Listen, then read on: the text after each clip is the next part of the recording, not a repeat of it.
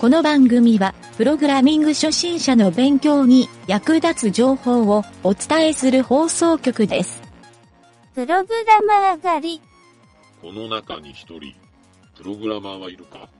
いません。ミ好きなスパゲッティのソースを言ってみろ。ートソース。ナポリタン。いや、スパゲッティのソースはいかんやろ。いたぞ、3番だ。連れて行け。は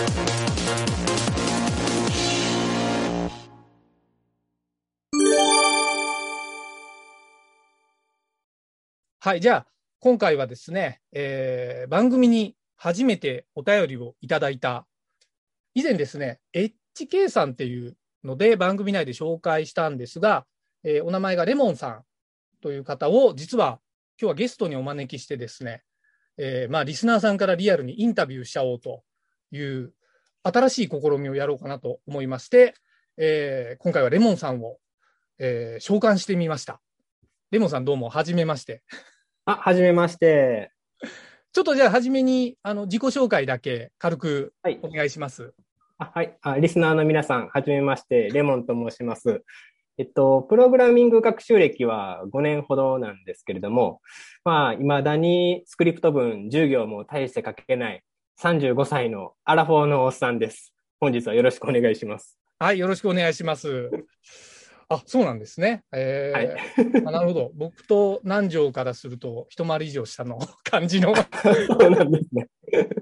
えーまだまだ若手だなっていう感じなんですけどね。いやいやいや、もう、アラフォーですね、もいえいえ。南條も確か30過ぎてから、プログラミングをはい勉強し始めたって言ってたんで、う。そうなんですね。そうですね。あのーその辺では結構馬が合うかもしれないですね。あ、なるほど、なるほど。はい。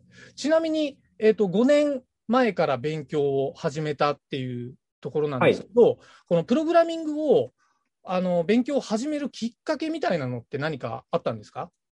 えーっと、そうですね。えっと、今の会社に入る前に、はい。まあ、個人的に、えっと、中国に行って、まあ、仕事をしてたんですけれども、はいはい、中国から帰ってきて、まあ、仕事を探すときに、はい、まあ、ハローワークに足しげく通って、で、見つけ、た、えっと、はいアルバイトがですね、その、今いる会、あの、開発の会社だったんですね。なるほどそこで、はいは。はいい、中国語を使う人材が欲しいっていうので、まあ、そこに入って、で、はいはい最初は、その中国語の翻訳だとか、はい。まあ、アプリケーションの翻訳とか、ゲームの翻訳とかをしていく中で、まあ、はい少しずつ、えっと、仕事を振っていただけるようになって、はいまあ、HTML とか CSS に触れるようになったっていうような感じですね。なるほど。あ、HTML とか CSS っていうことは、何かホームページの、何でしょうね、サポートっていうか構築的なことをやってた感じなんですか？えっとですね、最初に声がかかったのは、まあ、フォトショップを教えてやるから、デザイン。をやってくれっていうふうに言われまして、はいはいはで、まあ自分でも、えっと、フォトショップとイラストレーターとかを、はい。まあ動画サイトとかで勉強して、で、はい。結構それが自分の中でハマって面白くて、はいはい。で、それを掘り下げていったら、なんかだんだん自分でもホームページとかを作ってみたいなっていう風な、になって、な勉強を始めたというような感じです。なので、業務では直接的には使ってないですね。なるほどですね。なんかあの、いただいたお便りの中で、その JavaScript は、そのなんかコピペ的に使うのはよくやるけど、自分ではゼロから書けませんみたいに、はい。書いてあったんですけど、はい。まあ、ここのね、僕も難しさは非常によくわかるんですよね。スタート時点というか。はい。はい。なるほど。じゃあ、今はやっぱりそこの JavaScript を勉強してるっていうのが結構メインなところなんですかね。えっと、そうですね。まあそうなんですけれどもも、はい。えっと、これもですね、今いる会社で、はいえっと、去年、あの、EC キューブで自社サイトの商品を売るものを、あ、自社サイトのものを売るので、なんか、えっと、EC サイトを作ってくれっていうふうに言われたんですね。で、その時に、あの、はい EC キューブを使って、はい、で、GMO の課金を実装して、サイトを作ったんですけれども、はい。なんか簡単なプログラミング、はい。まあちょっとした変更とかに、プログラミングの知識がどうしても必要で、はいはいはい。で、あれが PHP で書かれてるので、それの勉強をもう一回しようかなと思って、重い腰を上げて、なるほど。はいは。はいい。で、どうも EC キューブがシンフォニー2かな。なんかシンフォニーっていうフレームワークで書かれてるようでして、はい。はい。で、それを勉強しようと思って、また始めたっていうような感じですね。で、ちょうどその時に、なんちゃってラジオを見つけまして。はい。じゃあ、まずは PHP じゃなくて、JavaScript からやろうかなっていうふうに今なるほどですね。やってる感じですね。なるほどです。PHP は確か、はい。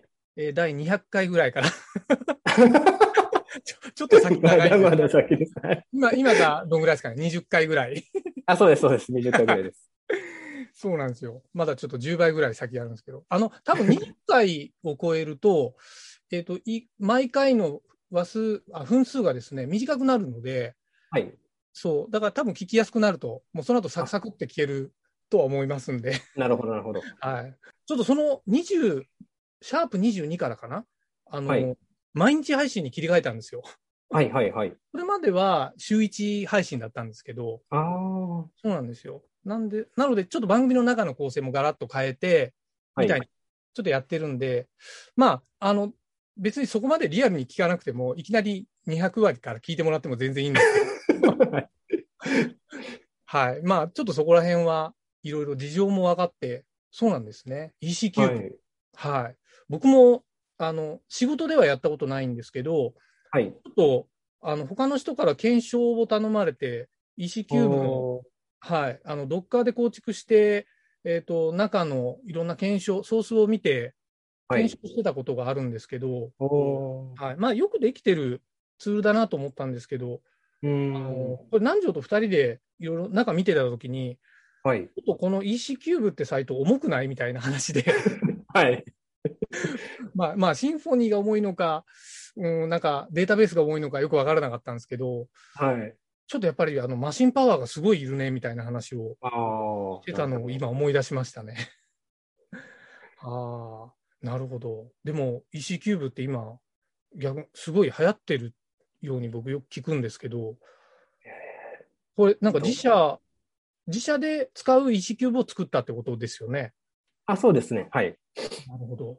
多分あのコロナの影響で、あの、リアル店舗から、E、EC 販売にこう、シフトをする人も増えて、まあ両方多分やられてると思うんですけど、うーん。そういった時になんか EC キューブをよく皆さん使われてるっていうのは聞きましたね。僕の知ってる、あはい、あの、ちょっと業務用の通信販売のソフトウェアを作ってる会社の社長さんが言ってたので、ーはい。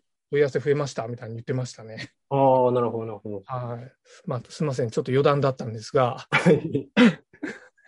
えっ、と、それから、えーレモンさんがですね、えーまあ、いろいろ独自で、これまで5年間勉強されてきて、まあもしかしたら間が空いてるのかもしれないんですけど、はい。独自でですね、今までなんかこんな勉強したみたいな、学習法みたいなのあったら、ちょっとお聞きしたいなと思ったんですけど、えっと、そうですね。学習法。まあ、基本的には、えっと、ええプログラミング学習サイト。ははいい。あ、サイト？はい。えっと、書籍ですね。あはいはい。で、勉強はしてるんですけども、いかんせん、私が熱しやすく冷めやすい人間で、はいはい。なかなか長続きしないんですね。なるほど。なので、まあ、モチベーションは落ちるっていう前提で勉強はしてますね。まあ、長 長距離走っていうような。感じで捉えて。はいはいはい。で、そのモチベーションが下がらないようにするっていう工夫は心がけてますね。まあ、例えば、まあ、このなんちゃってラジオみたいなテック系のポッドキャストを聞いたりだとか、はいあとは、そういうなんか、えっ、と、なんかウェビナーとかそういう無料で参加できる IT 系の、うん。あの、イベントにちょっと参加してみたりとか、なるほど。あとは、あれですね、あのーそうか、あとは、まあそんな感じですね。そんな感じで、定期的にこういうものに触れて、モチベーションが落ちないようにしてるっていうような感じです。なるほどですね。はあ、そうなんですね。今まで何かこう、作ったプログラムとかそういうものはまだない感じなんですか？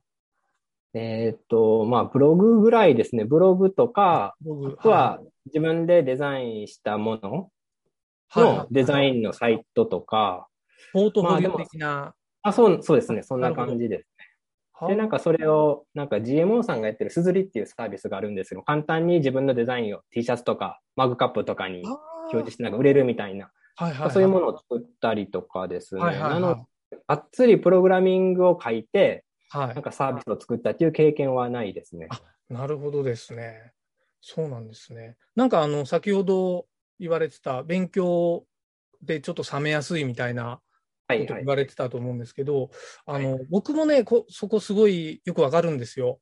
あの、僕も本格的にプログラムをやり始めたのって、はい。えっと、ここ15年ぐらい、まあ15年っていうと長く聞こえるんですけど、あの、年齢で言うと30前半、2、3歳ぐらいから、仕事でプログラミングっていうのをやることになったのはそのぐらいなんですよ。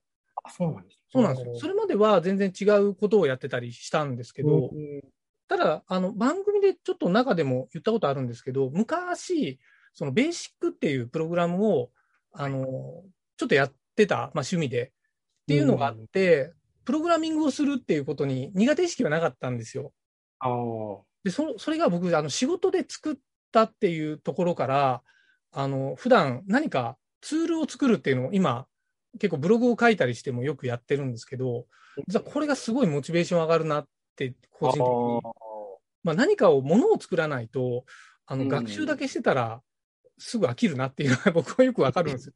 うん。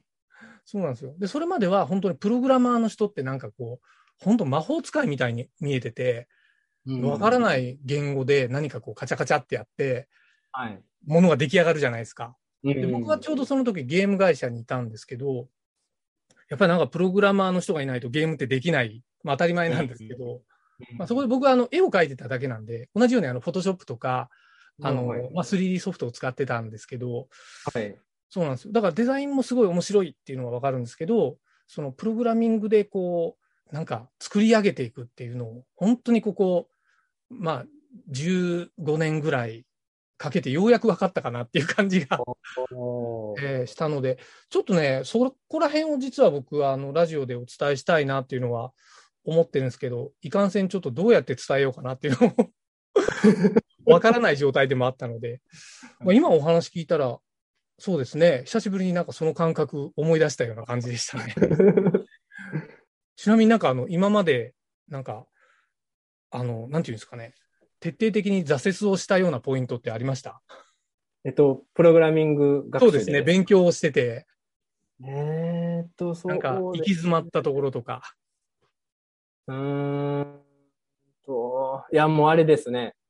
えーあの、某プログラミング学習サイトで、あー、某。はいはいはい。機械学習を勉強しようとしたときですね。あの、線形代数とか、はいはいはい。っていうなるらしいんですね。はいはいはいはい私も1ビって Amazon で線形代数の本買ったりしたんですけども、もうさっぱりわからなかったですね。まあれはうちのマスでも、あの、やられましたね。まあ、そうですよね。数学ですもんね、あれは。そうですね。あれは本当に。ああ、そうか、なるほど。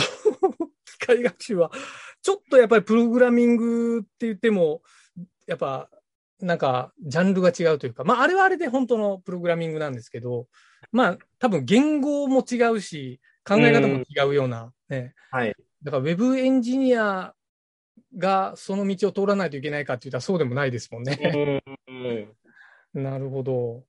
ただただ流行りでかっこいいなっていうような感じでわかりますね。はピンチャってやって、あ自分にも機械学習できるのかなと思って、やってみたら、すごい必要だったっていうのは気づいて。なるほど。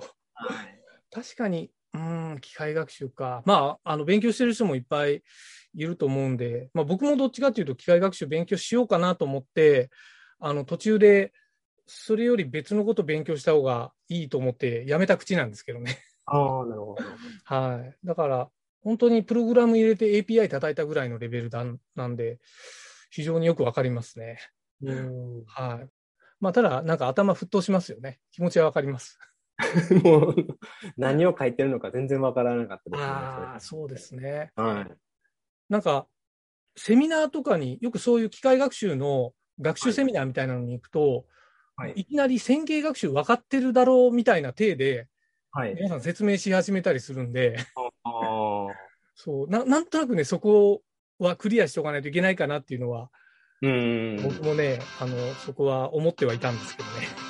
はい。まあ、まだ僕も学習中です、そこは。ああ、そうですか。